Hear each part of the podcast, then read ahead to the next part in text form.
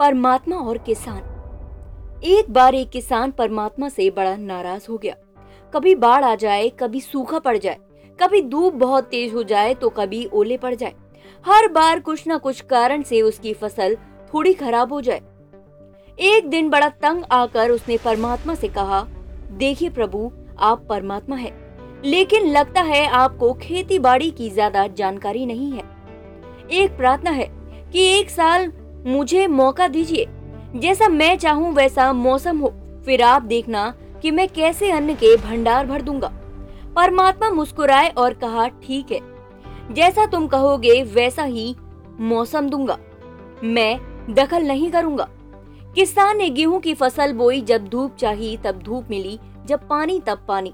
तेज धूप, ओले, बाढ़ आंधी तो उसने आने ही नहीं दी। समय के साथ फ़सल बढ़ी और किसान की खुशी भी, क्योंकि ऐसी फ़सल तो आज तक नहीं हुई थी। किसान ने मन ही मन सोचा, अब पता चलेगा परमात्मा को कि फ़सल कैसे करते हैं। बेकार ही इतने बरस हम किसानों को परेशान करते रहे। फ़सल काटने का समय भी आया। किसान बड़े गर्व से फ़सल काटने गया। लेकिन जैसे ही फ़सल काटने लगा, एकदम से छाती पर हाथ रख कर बैठ गया। गेहूँ की एक भी बाली के अंदर गेहूँ नहीं था। सारी बालियाँ अंदर से खाली थी। बड़ा दुखी होकर उसने परमात्मा से कहा, प्रभु, ये क्या हुआ? तब परमात्मा बोले, ये तो होना ही था। तुमने पौधों को संघर्ष का जरा सा भी मौका नहीं दिया। न तेज धूप में उनको तपने दिया, न आंधी ओलों से जूझने दिया।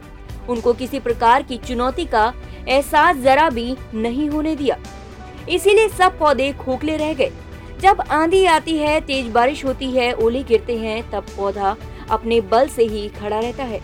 वो अपना अस्तित्व बचाने का संघर्ष करता है और इस संघर्ष से जो बल पैदा होता है, वही उसे शक्ति देता है, ऊर्जा देता है, उसकी जीवटता को उभारता है। सोने को भी कुंदन बनने के लिए आग में तपने, हथौड़ी से पिटने, गलने जैसी चुनौतियों से गुजरना पड़ता है। तभी उसकी स्वर्णिम आभा उभरती है। उसे अनमोल बनाती है। ठीक उसी तरह ज़िंदगी में भी अगर संघर्ष न हो, चुनौती न हो तो आदमी खोखला ही रह जाता है। उसके अंदर कोई गुण नहीं आ पाता। ये चुनौतियाँ ही हैं जो आदमी रूपी तलवार को धार देती हैं। उसे सशक्त और प्रखर बनाती हैं। अगर प्रतिभाशाली बनना है तो चुनौतियों को स्वीकार करना ही पड़ेगा। अन्यथा हम खोखले ही रह जाएँगे। अगर ज़िंदगी में प्रखर बनना है, प्रतिभाशाली बनना है तो संघर्ष और चुनौतियों का सामना तो करना ही पड़ेगा। और यही आज इस कहानी से हमें सीख मिलती है। तो दोस्तों, उम्मीद करती हूँ आज की मेरी ये कहानी आपको पसंद आई होगी। अगर पसंद आई है तो मेरे चैनल को ज़रूर फॉलो करें। इसके साथ ही इस कहानी को ज़्यादा से ज़्यादा लाइक और शेयर करें।